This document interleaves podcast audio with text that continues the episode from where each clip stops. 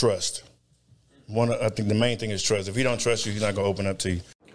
So listen, listen to what he's saying carefully. Trust. If a man doesn't trust you, he's not to open up to you. And this is for the women. Now I know you're to bite my head off. but when I when when he says trust, it's not just about cheating.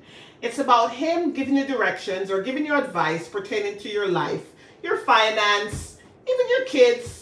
Um, from observation, he's giving you advice, and sometimes women take take it as a threat.